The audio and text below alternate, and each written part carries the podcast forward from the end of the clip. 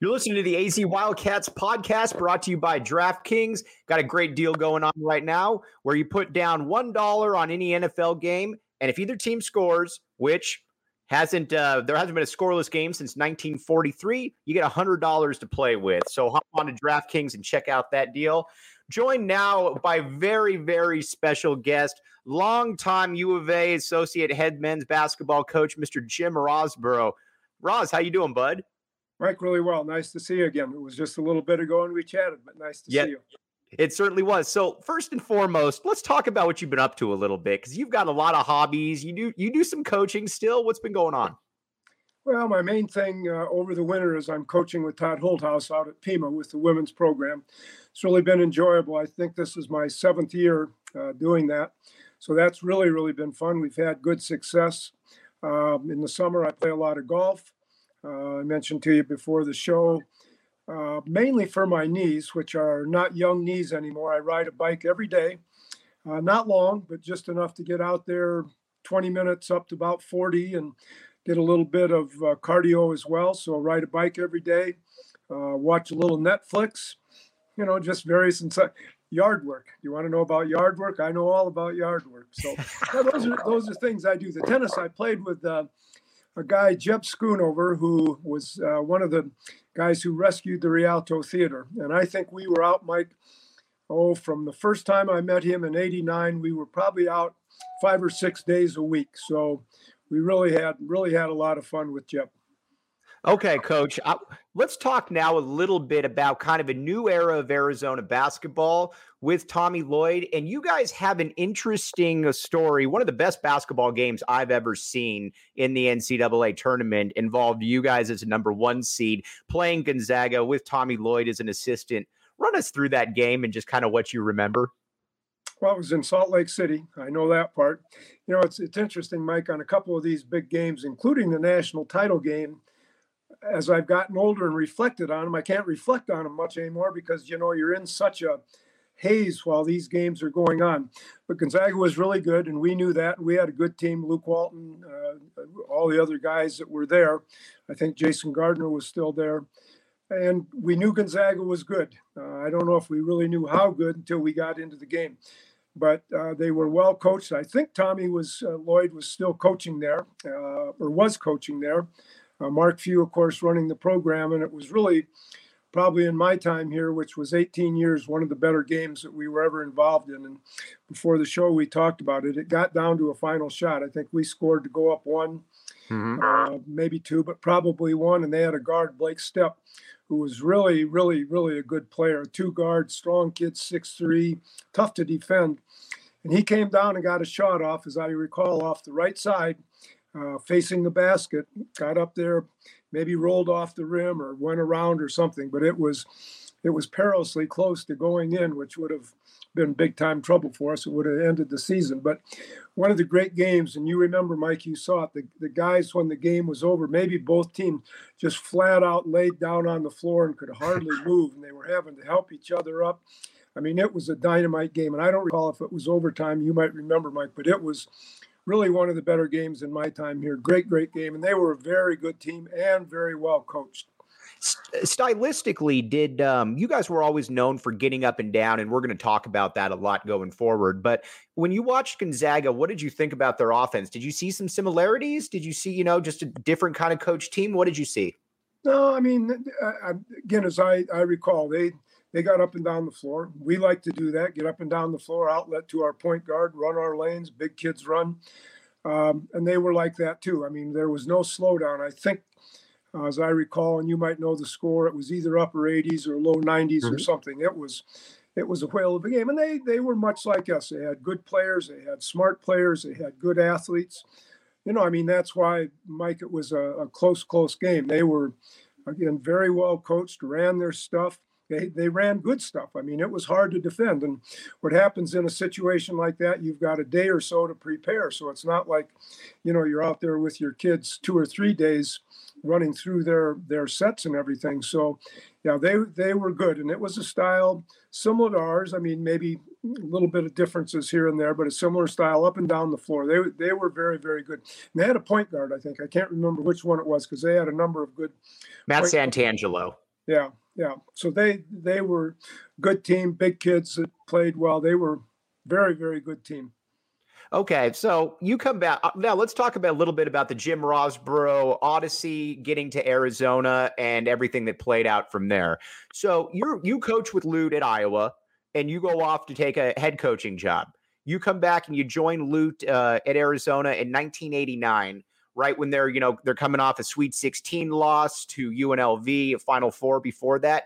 When you came back to Arizona, or when you came to Arizona how had the college game changed and maybe how were you surprised by the level of talent that Lute had already accumulated at Arizona? Well, I, I mean, I was coaching at a Division One school, Northern Illinois, so I mean, right. I, I, don't think that I found the game had changed so much. Uh, yeah, I, I was when I got here. Although you know, we we stayed in touch, coach and I did, and I knew who his players were, and of course, you know, Sean Elliott and all these guys. Um, it, so the, the biggest thing was it was a little more when I got here, to be honest with you, Mike, kind of a laid back California style. I mean, when we were at Iowa, no music in the locker room before the games. I mean, it was a pretty staid, calmed down situation getting ready to play. And here it was, uh, not in a bad way, it was a little bit looser. Music in the locker room, guys a little bit looser. Um, Steve Condon, one of the trainers, when they were leaving the locker room, this was not necessarily my favorite thing in the world, Mike, but he always had a joke for the day and so on. So it was maybe just a little bit more laid back, but I mean, there there was some amazing talent here, and I I think Mike, uh, and you may remember, I think Brian Williams was sitting out that year, so he was a huge talent that was in practice, and Chris Mills either was sitting out that year, came the next year and sat out. So besides the people that were here, Rooks, Mathick, Muehlebach, Jud Buechler, Harvey Mason. Uh, Othick, if I mentioned him. There were some really, really good players that were here. Uh, and you're right, an accumulation of, of good players and size and, and so on. It was a well balanced team, and they were were well on their way. They'd been to the NCAA, I think, when I got here four or five years in a row. So it was in, in good shape uh, when I got here. Mm-hmm. Okay, so then Arizona then becomes you've got this reputation as kind of this Tucson skyline where you've got you always had a couple really big guys on there, whether that's Sean Rooks, whether that's Brian Williams, whether that, you know, Ed Stokes. And Arizona won a ton of games. The tournament success wasn't great, you know, had some upsets in there. And then you guys kind of make a decision to go to a more up tempo type style. How did that all come about? And who were the necessary linchpins on the roster to make that happen? So, Mike, you were trying to bring up we we just this is interesting out at Pima the other day. Todd did a little thing, kind of a motivational deal for the girls, and lo and behold, the, the featured guy in the highlight was Steve Nash. And all of a sudden mm. on the screen flashes the Santa Clara, Arizona game, number two seed versus number 15. I'm sitting there having to review that and watch that again. Um, so Mike, what, what happened was we'd had the big kids um, and we'd use them in, in, you know, kind of a high-low post and dual post and good perimeter guys as well. I mean, if you have Buechler and Muehlebach and Othick and those guys, they were, were darn good. And uh, But what happened was uh, the guy that really changed it for us, Damon and Khalid, when mm-hmm. we made the move, were going to be our two starting guards. And then we looked at who was our next best defender and it turned out to be Reggie Geary. Uh, and Reggie was probably six three and a half at the time. So we uh, decided, and this was was really a great strategic move by Lute to go to more of a three guard offense. And Reggie, oftentimes, was charged with guarding, you know, whether it was from Cal or UCLA or somebody six six six seven forwards that were there are three men. But he was he was tough enough. He was a belligerent kid. Really, really liked playing defense. He could get under your skin. So he moved into the lineup, which gave us a three guard offense, which helped with the up tempo.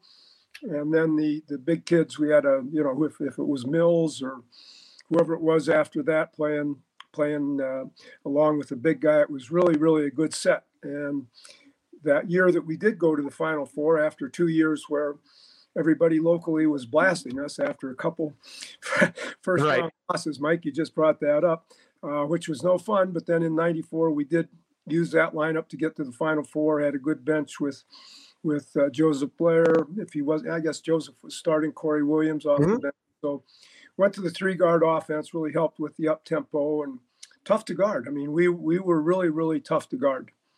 Now let's talk about the impact of Damon Stoudamire a little bit. You and I talked about him uh, probably about I don't know about 72 hours ago. He was, in my opinion, he was kind of the guy that pushed point guard you into the national the national mindset. Now, listen, Arizona had great point guards before your Matt Othics, your Steve Kerrs, but Damon was kind of the first one that had some real sizzle to his game, some real speed, some just some real skill. What would you agree, disagree, and how important was he to be able to make that move to what became known then as point guard you for you guys? Yeah, Damon uh, was and is terrific. Um, came in as a very disciplined uh, person, uh, personally, on and off the court. Uh, was a great competitor, worked hard on his game, listened. I mean, that's one of the interesting things, Mike, that you see these great players, those guys that can listen and assimilate stuff and then do it. You know, you don't have to tell them two and three times, but they pick it up. And Damon was one of those guys, besides just great natural skills. I mean, I told, in fact, a couple of my girls yesterday out at Pima, Google Stoudamire, watch mm-hmm. that come down on a dime and pull up for, for beautiful jumpers uh, or give you the change of pace and get to the hole. He was, he was good. Um, you know, he's one of the. We had a kid at Iowa, Ronnie Lester, who I've mentioned quite often before he hurt his knee, who was awfully good, like Damon, uh, Jason Terry. You know, they're probably three of the top kids that, that I ever coached. But Damon was was terrific and brought that. It, it, it was a little bit different. He was Mike a scoring point guard. He wasn't going to be out there just distributing and so on and so forth. But when it came down either to crunch time or just taking good shots, he he did that. He was he was a very very good player and really difficult to defend. I think that that's kind of a little bit of a, a middle ground in Arizona hoops. Um, we're going to get into that in just a second, but wanted to remind you guys about DraftKings. As always, you got some really good deals. Coach was asking about DraftKings before the show and what exactly it is. So basically, you go on there and um, you go on there, you put in a wager, and it's great. You can put down $1 right now and if any team scores in the NFL game, you got to bet on the NFL. You get $100 in free plays to play with there. So, what's the worst case scenario? You lose a dollar. So, download the DraftKings Sportsbook app now and use promo code PHNX to receive that deal right there. Remember, Arizona only. If you got a gambling problem, call 1 800 NEXT STEP. New customers only minimum $5 deposit, $1 wager required. Eligibility restrictions apply. See DraftKings.com slash sportsbook for details. And you're going to find a lot of cool stuff on there because it's really easy to navigate. You got a lot of games coming up this week, college basketball right around the corner. And also, what's cool about doing this, where we got coaches like Coach Roz on the AZ Wildcats podcast and Go PHNX, is live interviews, live streams with some of the best people in the industry. When you think of Arizona basketball, you're not going to get far without thinking about Coach Roz, and that's what we try to do here. So download the AZ Wildcats app, subscribe on YouTube, and Go PHNX. All right, Coach. Now we've got you've got Damon Stoudamire, you got Khalid Reeves. And at that point, it was generally viewed as the best backcourt in college basketball. In my opinion, it's still the best backcourt in school history. You can certainly make a case for Mike and Miles and JT and all of them.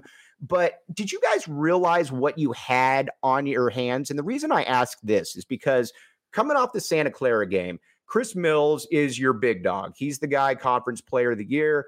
Khalid had always kind of been in the background, averaging, you know, 12, 13, but he was a big time recruit player, and Damon didn't hadn't put up huge statistical numbers going into the year. Did you have an idea about what was about to be unleashed by Arizona basketball? Uh, probably in a one-word answer, no, not really. I mean, you know, you never figure that. I think both those guys averaged 23 or 24. Um, no, you, you you really don't know. But we again we we got Reggie in there. We started out in the preseason pressing a little bit and some other things, which was, you know, good for our teaching and, and so on. Uh, and I don't recall all who we played in the preseason. One one of the big games was Michigan, I think, here, where Khalid Reeves went off for 40 something with uh, against most of the Fab Five. So you knew pretty early. Uh, they got along well. They liked each other. They were very unselfish with each other. There was kind of a difference in play. I mean, Khalid, as good as he was, was kind of a strong, bullish type guard. Could shoot it, could get to the hole, uh, but but a stronger guard. And then Damon was just this quick, quick cat kid that could get up and down the floor and was unselfish and made Damon look good, made everybody look good. So um, I don't I don't think you well maybe I'm wrong, Mike. Uh, I don't think you can ever anticipate out of any of the great, great players that they were going to have years like that. I mean, that was two first team All Americans. And I think you're right. Maybe one of the back uh, best backcourts, not only here, but in, in history, if you really want to look at the numbers. And I went back and checked this, Mike. You know, we lost to Arkansas in the Final Four, and neither Damon nor Khalid met their numbers that they have. Right. They didn't meet their averages. All they had to do was meet their averages, and we we beat Arkansas. And you know, it's one of those games where you don't shoot too well. If you don't shoot too well, you don't look too good. But had they met their averages that day, we move on to the championship game. But they were good, and I don't think you can foresee something like that, particularly spectacular numbers like that. But they were awfully good. But isn't that kind of the charm of Arizona basketball, though, what you just said right there? And that, you know what? It was an off shooting night for them, but you gave those guys that kind of freedom. You gave them that kind of responsibility that, yes, you know what? We're going to take the good with the bad. And the good is that, heck, we got to a final four. You're playing a team in Arkansas that wins a national championship. And the guys lost because there was an off shooting day. But I think that that was part of the, uh, part of the, the privilege of watching what you guys did there is the freedom with which you allowed those young men to play. Well, I think I think that's why people came here, Mike. And this this would go back probably, um, you know, when Steve Kerr was here in that Final Four team, they were a little bit different. They were a zone team. They were good. They got up and down the floor. But I, I, I think just in my mind's eye after that, and even with Kenny Lofton at the point the next year, um, it, it was one of those free flowing things and now, even now, I talk to this crazy uh, coach from Georgia Tech, Josh Pastner, who I know you. Oh, like. who's that? but he goes back and, and looks at the 97, 98 teams just to look at what we were doing offensively. And it was a free flowing thing. It was screening, helping each other, really uh, take care of the ball, get good shots for you, get up and down the floor. Big kids could run. Um, and, and I think that's why kids came here. It was more of a pro set game but with really, really, really good uh, teaching by the coaching staff. I, I, have told Todd out at, at Pima, Mike, I've gone back over this the practice schedules from I think the 92 93 season. I'd saved them all for some reason.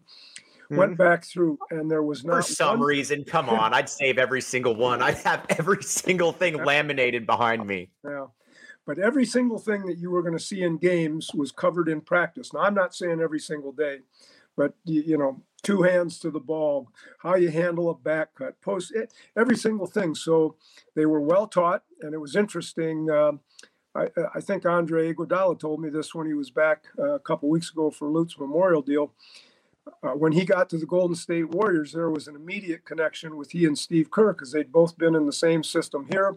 They'd been taught good basketball. They they they listened and learned, and they had an immediate connection, Mike, just because they'd been here. But that I think was the beauty of the program, and a lot of these kids did want to go pro, and they're looking at what's the best situation for me to have that chance, and that was at the University of Arizona. Okay, so let's talk about the era from 97 to 03. And I tell people this all the time. And I tell people this all the time. I think in that six year window, there wasn't a better basketball program in the entire country. And that's by any measure. Duke, North Carolina, whoever you want to throw out there. Arizona during that time, national championship, a runner up. You had four different years which you were ranked number one. And so let's talk about 96, 97 and kind of the magical run that uh, that was. From my recollection, I remember being incredibly excited for the season for a couple reasons. First of all, there was this kid coming in, and this was before recruiting rankings were big, but there was this kid coming in with a lot of hype from Phoenix, Mike Bibby, that everybody knew about and it was a very young team. You had Miles Simon as a sophomore or as a junior, Michael Dickerson as a junior, JT coming back as a sophomore, AJ Bramlett, big unknown, Bennett Davison. I was always thinking to myself, this is kind of the primer for the following season when you really make that run. Was there, and I know it was an up and down season, but what was it like during 96, 97? That was an up and down season, season all right. Uh, Well, you know, there were there were good good parts there. Uh, I, I I think, Mike, if I'm not mistaken, uh, that was the year where Miles, for better or mm-hmm. worse, was academically ineligible. Maybe the first semester. I, I think that was right. Mm-hmm. So then we get the pieces back, and and you know you work along. Mike Bibby was a freshman. Uh, the other kids were talented, but you know, uh, AJ and uh, Jason Terry were sophomores. Bennett came to us as a as a junior college transfer, and I'll be honest with you, uh, Bennett Davison is one of the most undersung kids that ever played here. He was phenomenal player and kind of in the shadow of the other guys. But there and Michael Dickerson, probably the first, the quickest first step in college basketball there for a couple years. So there were some pieces there. We had a good bench. We had eight kids that could play, and that's really a, a perfect situation rotation. One guard, Jason coming off the bench, and then mm-hmm.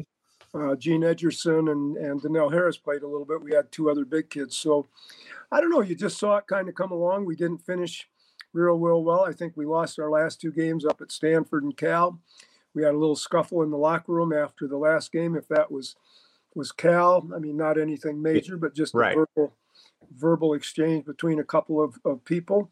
And then uh, you you were right there, Mike, watching your your stomach probably went out like ours playing South oh. Alabama. I mean, oh my gosh, I'll never forget this. So I'm watching South Alabama. And again, this is a first world dilemma because you're there on the sideline. I'm just watching the game. So basically, my life revolved around eh, this at this time Arizona basketball and what the national media was saying about Arizona basketball. So I flip over to ESPN and Digger Phelps is on there and they're down not, or you guys are down, I think it was nine with about 11 minutes left, something like that. And then he says, Well, you know what? It looks like Arizona again, probably just going to lose uh, in the first round game. It was a very kind of a, and I like Digger, but it was very much of a, you know, a very snippy remark right there. So I'm like, Oh, and this is before the internet. So the only way that you can really scratch your national itch is to watch national sports. And so you tune back in, and then all of a sudden, the game kind of grinds to a halt. Miles starts getting a lot. Miles starts getting fouled a lot. Um, and before long, it's like a, a 50-50 game. And I'm thinking to myself, oh, maybe we're going to sneak out of this game. Was there a turning point in that game for you? Did some did something happen? What what occurred there? Well, uh, I don't recall Miles with the free throws as much as I remember Jason Terry really sure. took over the game down the stretch. And I, I think we were down, Mike, with seven minutes to go. And I mean, everybody's stomachs are, you know, just totally upset. And you're looking for the garbage can at the end of the bench. You know, it was it was gruesome sitting on the bench just because you knew you'd been through this kind of stuff before. And losing in that first round is is just awful. Jason Terry uh, got hot we got the win over a, a, a really a, a, disciplined team. They were hard to beat. Uh, so we get the win there, and then we played a good team from College of Charleston. Really, really a good coach there, uh, uh John Kresse, I think is how mm-hmm. his last name. Really, really, really a good coach. Uh, beat them, and then the next game is is probably one of the two or three best games in Arizona history, where we beat uh, a team that had, I think, six first round draft choices in Kansas. They'd lost one game all year, prohibitive favorite to win the national title. They're still sick about that game in Kansas. I mean, we see friends in the summer from Kansas, and they cannot believe that game. So we win that one, uh, Mike, which was was huge. But I'm telling you right now, and any of the players you talk to, the next game was brutal, and that was against Providence, who was loaded. I mean, it went to overtime. God, Shammgod, Jamel uh, Thomas, and they're big. They're big kids up front. Again, I can't. Austin remember. Croshere. Oh my gosh, they they were loaded, uh, and that was a heck of a game. And we're coming off beating Kansas and the emotions of that game, and and it was a brutal game against Kansas. I mean, it's not like a, a cakewalk exhibition game, but we pulled that one out, and then we're on the way to the Final Four. So, um, but they're they're really it, it's one of those things, Mike, just where everything hit at the right moment. You know, you come off two losses at the end of the season. Come on, I mean, you've been around sports. It's it's no sure. fun. You're doubting, and you know, I mean, it's it's horrendous. So, you know, once we got by those first two games, um, you know, they come together, and it was just kind of honestly one of those miracle things. You never, ever, ever could have thought about that in your life that something like that was going to happen. Okay, so let's talk about that Kansas game because to me, that is one of the biggest upsets at the time. And I'm going to just go why, in hindsight, it wasn't at the time. But Kansas goes in there, and I firmly believe still, and I don't know what Roy Williams is thinking because he would know more than me, but I believe that that was Roy Williams' best team. They were loaded. And again, one loss all season. They went into the NCAA tournament as the number one seed by a mile. Whoever was number two, whether it was North Carolina or Kentucky, it didn't matter. That was Kansas's team. And what was so strange about that game is that eh, you guys never really lost touch with them. I was I think everybody kind of in the back of their mind was, all right, let's just play this game tough and you know what, maybe we have a chance. And the further and further along it got in the second half, you're like, man, Kansas is in some real trouble here, coach. Yeah, well, it, it's just like you said. Um, you know, I I don't know what our expectations were going in. I mean, it was like every other game; they were well prepared. We'd had only uh, a couple days to get prepared. The interesting thing, Mike, is we even um, we even got in a little bit late. Our charter flight was in late. We were supposed to practice, I guess, the day before or something, and so that was kind of screwed up. There were a lot of little little things that were kind of funny, but um, you know, you hang with them, and that's what you say in any sport. You know, just give yourself a chance down the stretch, which which happened. And, you know, Bibby was phenomenal. Miles kind of loaded the team on his back for a lot of the tournament. Um, and obviously was the most outstanding player, but everybody was hot. And, and I, I, I you, people don't realize this. AJ Bramlett was the leading rebounder in the tournament that year. Mm-hmm. Six games played, leading rebounder.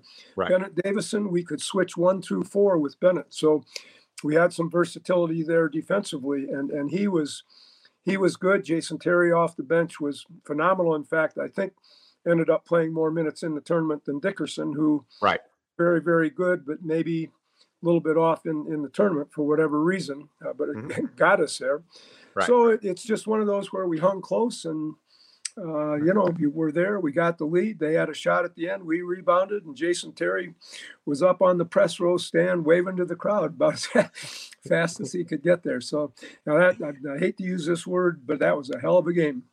Right. And to answer Sean's question, he said, didn't the 88 team also have an off shooting off night? Yeah, that was kind of the Steve Kerr game where I think of two for 15 from the field, but that's just the nature of the NCAA tournament. Now, to continue on here, let's talk about the metamorphosis of Miles Simon then, who went from he's academically ineligible for the first semester, Michael Dickerson and My, Mike Bibby, and to a little lesser extent, Jason Terry kind of carrying the uh, the heavy load. Then Miles becomes eligible, and there's kind of it, it takes a while to click. But what happened in the NCAA tournament when it took from a while to click to him being clearly the best player in the entire field by the time it was over?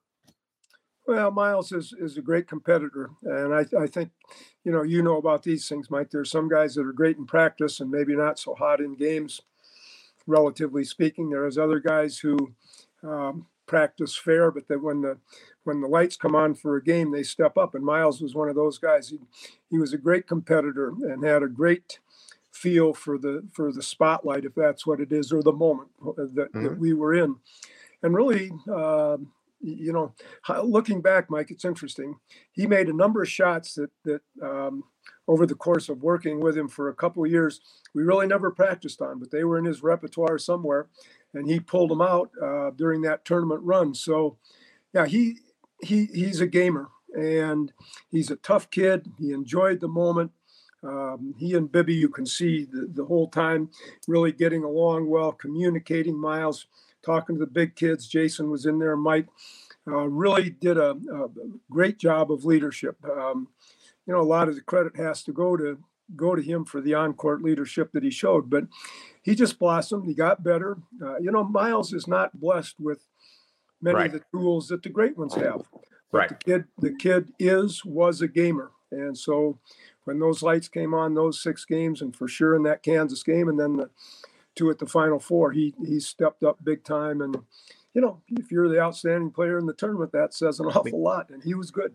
Before uh, before we let you go, I wanted to kind of go down memory lane with 01 because that was a very bittersweet year, I think, for everybody.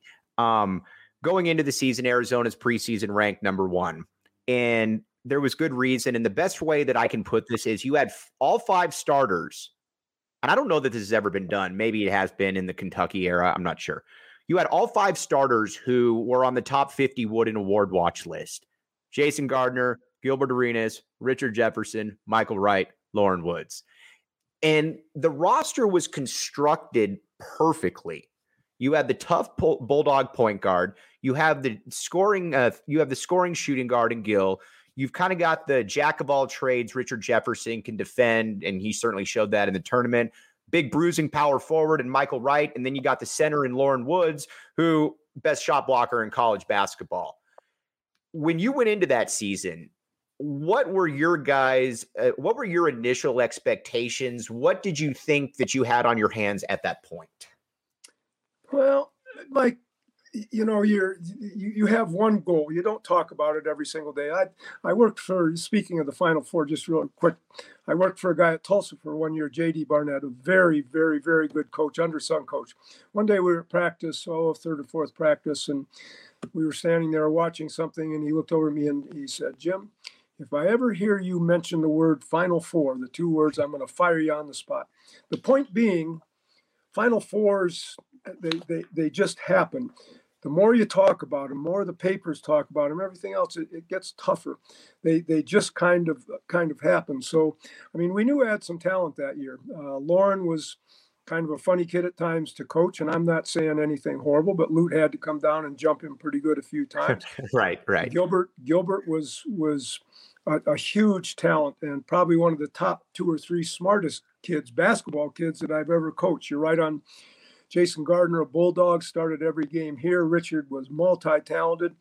And then you're you're right on the kid that sadly is not with us, but Michael Wright. I mean, what a horse and, and a right. great kid. Luke off the bench, Gene Edgerson off the bench, Justin Wessel off the bench.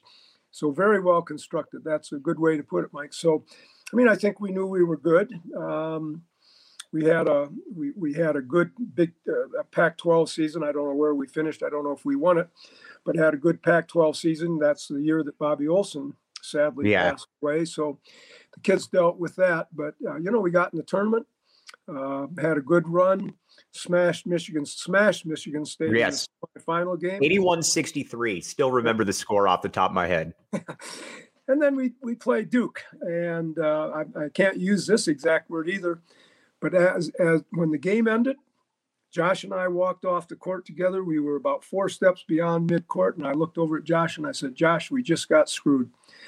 I, I saw people that yes. summer, Mike, that uh, multiple people that I really didn't know well came up and said, "That is the worst ref Final Four championship game in the history of the NCAA," and it was. It was brutal we were good. And I'm not saying you're going to beat them, but all you want is kind of a fair shake. And, and everybody uses referees as an excuse, but that was that was not a good one, Mike. But we hung right in there with Duke, gave them a good game. Uh, what a talented team! That's that's probably the most talented team here, Mike. One through seven or eight, really a talented. I, I, think I think it's clearly, at least in my opinion, take it for what it's worth. It's it's the best team that I've ever seen here. And um, uh, Sean Seeley just put a message on uh, uh, YouTube. He says, "I still hate Jason Williams. I don't hate Jason Williams per se, but that was one of the worst no calls that you will ever see in college basketball. And to give you everybody a frame of reference." Um, Jason Gardner's dribbling the ball up the court. Jason Williams is already in foul trouble. Keep in mind, Jason Williams is the national player of the year. So it's not like he's some bit player. He lunges on top of Jason Gardner. It this was, I mean, this was closer to an intentional foul than a no call. And the plays just let is just let go. And I remember watching it on TV, and it's like, wait a second, you're waiting for like the delayed call for the ref to come in there and say, oh, yeah, yeah, yeah and it never happened. Yeah. And to me, that was that was the difference in that game right there. Is that because without Jason Williams, they're still a good team, but they ain't the same team, coach. Yeah, no, no question on that. And and I mean the other thing, and I'm not listen. Uh, Mike Krzyzewski's the greatest coach mm-hmm. in college history, right? Uh, but he he does have a reputation for getting on the officials, and and Lute was very good at that too. But he he was on them uh, pretty good and pretty early. I can't tell you how many points that cost us, but that was personally a little bit a little bit irritating. Uh, although you know it goes on, but that was a good team. Um, you know, I mean, you you go again. You look at that starting lineup, and I mean, there were first round draft choices, and Gilbert would have been a first round draft choice, but he mm-hmm. got a little funny at a couple of his interviews. Right. And, and Jason Gardner, um, you know, played every game here. Most second most minutes in collegiate history, Mike, behind right. Danny Manning at Kansas. So right. that was a really a great team and well constructed, well coached, got hot at the right time. Great team. Right. Coach, I can't thank you enough for giving us about 35, 40 minutes of your time. It's I'm a nerd when it comes to this kind of stuff. And you know what? You're the you're the thesaurus when it comes to everything Arizona basketball and the dictionary. But uh coach, I, how about that for a reference right yeah, there? That's pretty good. But yeah. coach, uh, really appreciate you coming on. We'd love to have you on again whenever you can make some time. Anytime, anytime, Mike. Just let me know. Great okay. You, by the way. All right. Mike. Thanks again. You're quite an historian, Mike. You're quite an historian. You got your facts. I'll give you that. Yeah, for sure. And, and we got more than we can pick at, especially with the season coming up. yeah. All okay, right. Thanks Mike. again. Thank Appreciate you. you. Yep. Bye. Okay.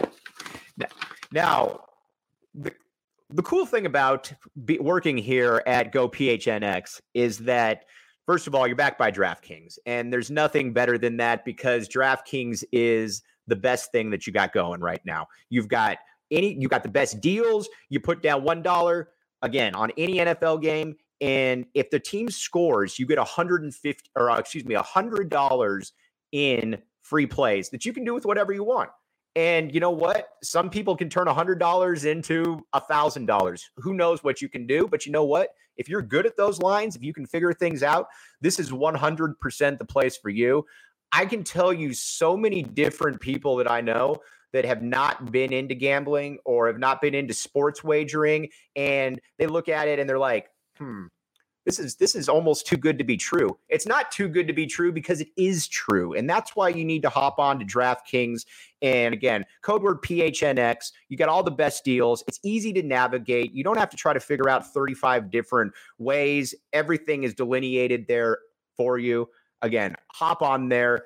The stuff's fantastic. I'm not just saying that it is. I utilize it. My friends utilize it. And there's nothing funner or more enjoyable during a game that when you're watching and you're thinking to yourself, all right, man, maybe I can maybe I can get in on this over right here. So check out DraftKings. It's fantastic. The other thing that you should be checking out too is Manscaped.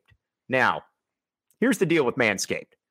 Nobody wants to talk about it, but everybody's got to trim down below. Everybody's got to keep yourself clean. Everybody's got to keep yourself smelling well. That's just the way it is. We're in the year 2021 right now, so we can acknowledge this.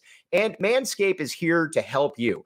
You have a multitude of different uh, devices that can you can use, including the Lawnmower 4.0 trimmer, the Weed Whacker ear, nose, and uh, hair uh, trimmer, and you get liquid formulations and two free gifts. It's easy. I can use it, and I'm not great at this kind of stuff, and it works for everybody. No nicks, no cuts no fuzzy nuts, to quote the guy Petey up in Phoenix. I'm sorry, I'm going to steal that from uh, all the time. But again, if you go in there, you can get 20% off free shipping with code word PHNX at manscaped.com.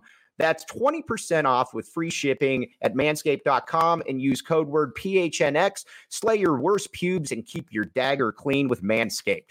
Okay. I can't thank Coach Roz enough for coming on and everybody that contributed. Sean, you're out there. Uh, uh, you've been awesome. And he put on there, he said, I'm still kind of in feels right now. And that's what's fun about that era of Arizona basketball. I don't know that it'll ever be like that just from an organic perspective, but you felt you knew everybody. Even though Mike Bibby didn't talk, I knew everything about him. I knew that he loved to eat McDonald's. I knew that all he cared about essentially was basketball. He wanted to get to the NBA from the age that he was three, and he got there. And, you know, I don't know that he'd ever say it, but he wanted to be better than his father. Accomplished all those things. Michael Dickerson, kind of the quiet, aloof guy who was the most physically talented player on the team, really religious. You still felt like you knew what made Mike D tick. Miles Simon, same way. You knew he was the leader. He was the guy that was calling everybody in. And he was the one that needed to make every single play down the stretch, along with some others. And that's always what happened. JT, the guy that kept everybody going, the guy that kept everybody fresh. And then you got AJ Bramlett, Bennett Davison, some late bloomers to the scene, but integral parts, integral parts of what the uh, U of A was able to do during that championship run and that follow up year. And I asked coach about Tommy Lloyd. I don't expect Tommy Lloyd to be Lute Olson.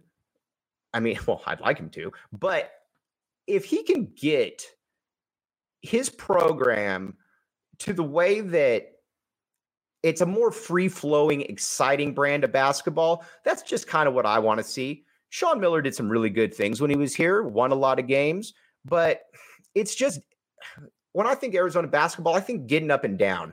And that's why when I asked coach a little bit about Gonzaga, it was with that purpose. And I think uh, I think KB Thiel makes a good point. Unfortunately, in college basketball, you have to complete with a totally new roster much every year, and that won't happen again. And you know, he's exactly right. I'm just more talking about stylistically the style of play, and that's I think what everybody would like to be able to get back to, and hopefully the Tommy Lloyd can do that. And we're going to be along with you all every step of the way here at AZ Wildcats podcast.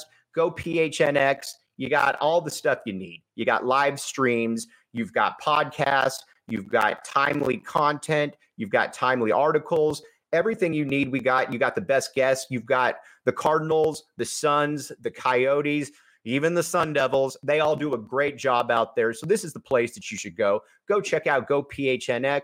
You got the AZ Wildcats podcast here. Subscribe to it wherever you get your podcasts, and obviously on YouTube as well. Now, we had Noah, uh, before we let you go, we had Noah Fifita on yesterday, future U of A quarterback. We're going to be joined tomorrow by his four star teammate, Mr. Keyan Burnett, who decommitted from USC so he could become a Wildcat there's going to be a really fun story behind that, and we're going to get you all set up. Keep in mind, we're going to be up in Denver, uh, excuse me, in Boulder, Colorado this week, live on assignment. Hopefully, Arizona can break that losing streak, and we'll be with you every step of the way. But remember, Keyan Burnett tomorrow going to be on the podcast. And everybody out there, thanks for listening to the AZ Wildcats.